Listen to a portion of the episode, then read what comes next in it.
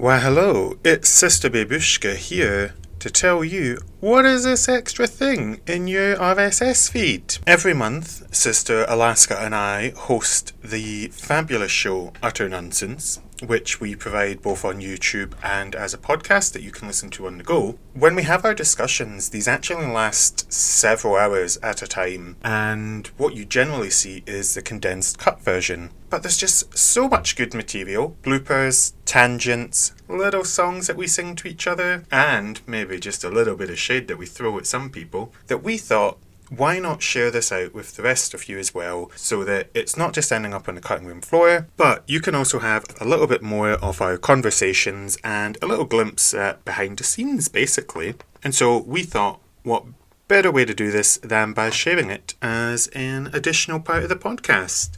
Which will release sort of in between the main episodes releasing at the start of every month on the first of the month. And so I welcome you to Tangents and Waffles.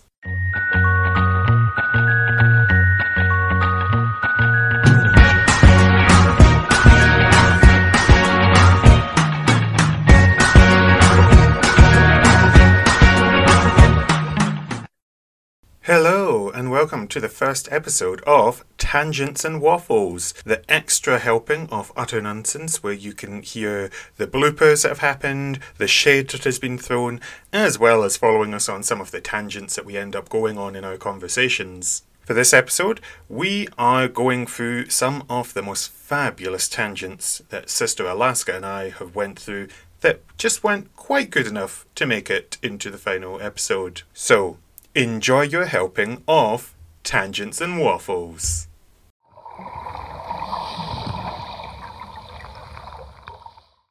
Let's hope there's no new fucking international news between now and the end of fucking February. Unlike last February. Is that when Ukraine was invaded? Yeah, a year this month. I was given for Christmas the most beautiful crystal earrings to go with with my sister regalia. And, um, I haven't been able to wear them yet because I promised that when the Ukraine war started, I'd put on my my peace symbols, and I promised that I wouldn't take them off until the war had ended. And I stuck with them. I mean, I love them; they're worth it. But I feel like to take them off even for one episode would be to break my promise. So I can't wear my beautiful new earrings until that war has finished. I hope Putin's listening to this. Like, this is really important. I want to wear my earrings. Can you just like hurry up and finish? just go away. That was the missing part of the peace talks, wasn't it? Now, if we send you out to Turkey to speak on the peace talks, we'll be fine. Do you think it would help? I mean, I think it, it couldn't hurt, right? We've tried everything else. Do you know what I think would genuinely help in negotiations just around the world? It's tea. Tea. I don't think there's enough tea. Like if you sit someone down with a nice cup of tea, it's much easier to negotiate things than when you don't. There's something about tea which is calming. I don't know. What if, like, the discussion's happening and they get really heated and they throw the tea on the other person and scold them? No, no, no. Nobody's going to waste tea like that. Oh my God. Who would do such a thing? If I was in the room with any of our 10 people, I'd probably waste the tea. also, if things are looking like they're getting a little bit more difficult, just bring in the cake as well, because that will definitely solve it. But what if there's an argument about the biscuit to dip in the tea? Somebody wants, like, bloody custard creams, and the other person's like, it has to be a rich tea. Why are you dipping biscuits in your tea? A digestive in the tea is amazing. I think we're going to fall out over the biscuits. That's nothing. I heard a story about somebody that put their toast in their tea. Jam toast, but they dipped it oh, in their tea. No! I feel like, though, tea is something that's so wonderful. It needs to be enjoyed it, in itself. Like, you don't ruin it with other things. Don't be dipping your toast and jam in your tea. Savage are you? See, this is why we can't have world peace with tea. So uncouth.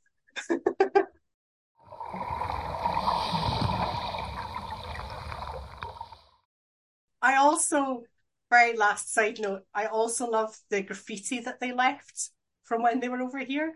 And um, when you go to places like Orkney, some of the historical sites there have graffiti on them. actually lots of historical sites have graffiti on them, but the ones in Orkney are special because they have Viking graffiti, because graffiti is something that has happened throughout the ages. And did they write anything profound? No, it was things like your mama jokes and Igor was here. nice to see some things do not change throughout human history at all. so there you go. I love Viking graffiti. It's brilliant. Igor's mum slept with a dragon. Ha ha ha ha. Ah, oh, people never change in some ways, and that's beautiful.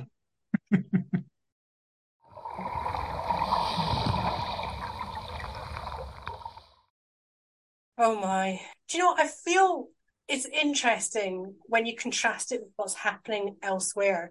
So, for example, here in the UK, the Church of England are currently discussing whether to switch to more gender neutral pronouns when talking about God and blessing, you know, gay relationships, which is so I mean, there's there's a long way to go. There's a lot of things they could improve, but it's a world of difference between what's happening here versus people like this this wonderful ex-gay minister. Now, we'll just caveat that Church of England thing with saying that they still disapprove of equal marriage, and so their concession was to bless the civil partnerships. I'm not letting them get off the hook by thinking the, they've not slipped that by us all. Oh, absolutely. They're still refusing to actually perform equal marriages. like, there's definitely still improvements to be had, but they're at least moving in the right direction. There may be a couple of centuries behind where they should be, but you know, it, it's still yeah. clearly it could be worse. We're watching you COE. Never mind that COE. You were created by somebody that wanted to get divorces. You've got no bloody leg to stand on. anyway, the church is not here to be judged this episode. Or are they? Could they be on the list? Number one, the Pope. Who knew he's also ex-gay? Kidding. Let's not put that in. Fuck.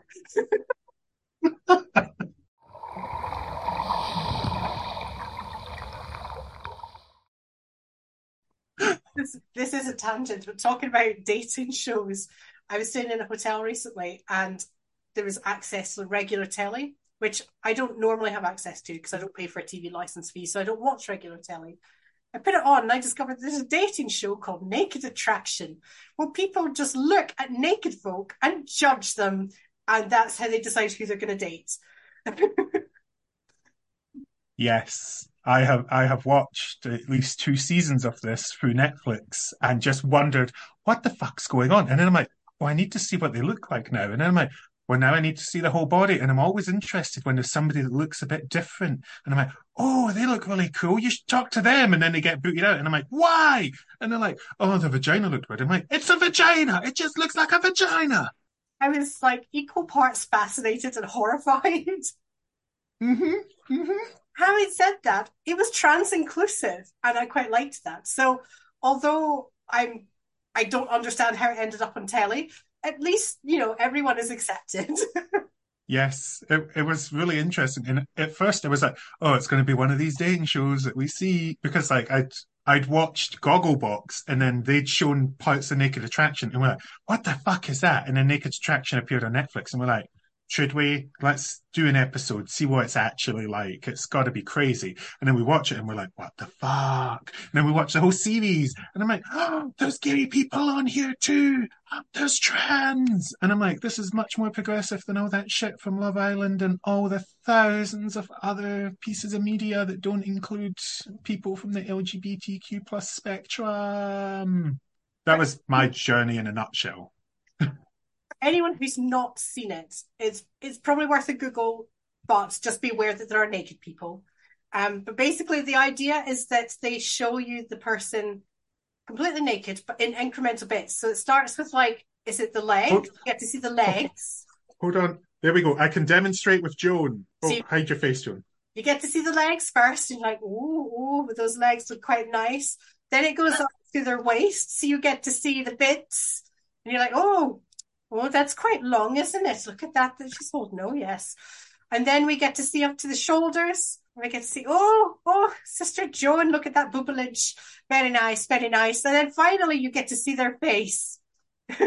oh God, she's fallen over. And at each of those different stages, you have to vote off one of the people. And when you vote them off, you get to see the full reveal for that one person. They come and go, oh, it's a shame, but never mind. And then you have a very awkward hug with a naked person that you don't know and they walk off.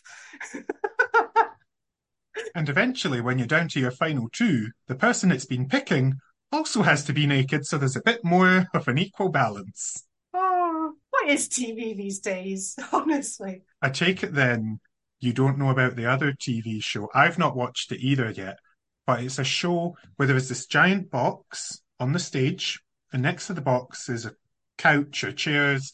Uh, and what happens is this couple will come on, they'll talk about their relationship. They will then go into the box, have sex, and then come out and discuss this with the presenter. What? Why? Yep. what is it about? about relations and intimacy and I don't know, I'd have to watch it, but I'm also like too horrified to watch that. But can they talk about intimacy without actually going into the box? well, I mean, apparently some people in there they just can't manage to perform or whatever because of the pressure. Wonder. That's got nothing to do with intimacy. I'm sure whatever floats the boat. oh, would you like? I know the name of it now. I've just googled it. Would you like to know the very interesting name of the show? sure. Right, ready for this? It's going to blow your mind. What they called it? Sex box. Who would have thought? Oh, it was released as part of Channel 4's Campaign for Real Sex, which the channel described as a series of programs which aim to reclaim sex from porn. Oh, so this is a synopsis. the show features couples that have agreed to come onto the show and have sex in the titular sex box. During this time, the hosts will discuss their relationship. After a certain amount of time, the couple will emerge from the box and talk about sex and their relationship. The show's theory is that couples will be more likely to be closer after having sex and be more likely to be honest and open when answering questions about their own sex life and sex in general. Doesn't need to be in a box. Ran for two seasons, 11 episodes. Interesting. And they're worried about drag shows. I feel like oh, well, there's things out there. they then made a US version that lasted for one season, and they aired five episodes, and there are four episodes that they didn't air. So even less successful in the States. I feel like my my um, sin then is going to pale in comparison to all this. I have not indulged enough, clearly. You mean you've not been to the sex box recently? uh, no.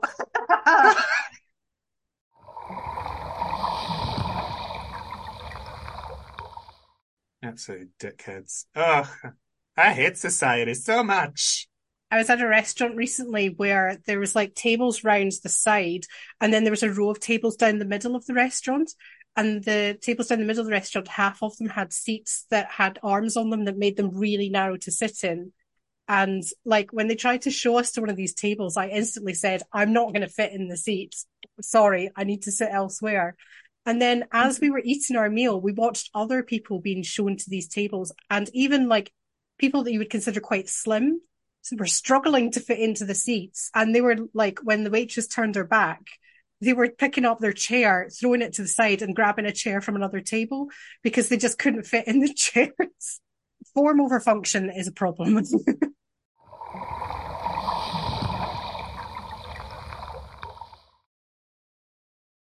That's what the right wing press tells me anyway, including the boo boo BBC.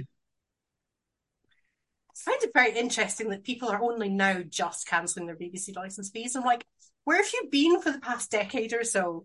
Like, why are you so slow on this? Why were you funded the BBC before when you knew they were like this? I think it all kicks off because of football. it's sad. And David Attenborough. And David Attenborough. People are more upset about David Attenborough than they are about migrant crossings. Fucking. Sorry. Language. Ask. Fucking disgraceful. So yes, people apparently are very pleased with themselves right now because they're cancelling their TV license fees fucking finally because they realise that they don't want to fund an organisation that is so Oh dear, oh dear.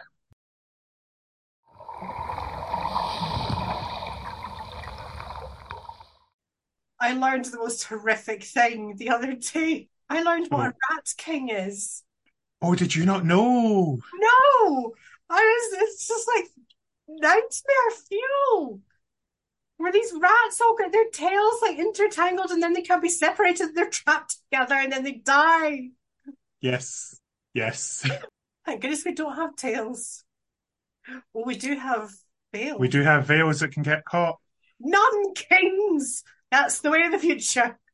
Well, this is why we can no longer have gaggles with superfluities of nuns. have too many nuns. Naturally weeded ourselves out, getting our veils tangled. Sometimes my veil does catch and stuff. It's only a matter of time before, like, Sister Ivor and I end up entangled. Right, I'll make sure to stand away from you at any event we go to this year.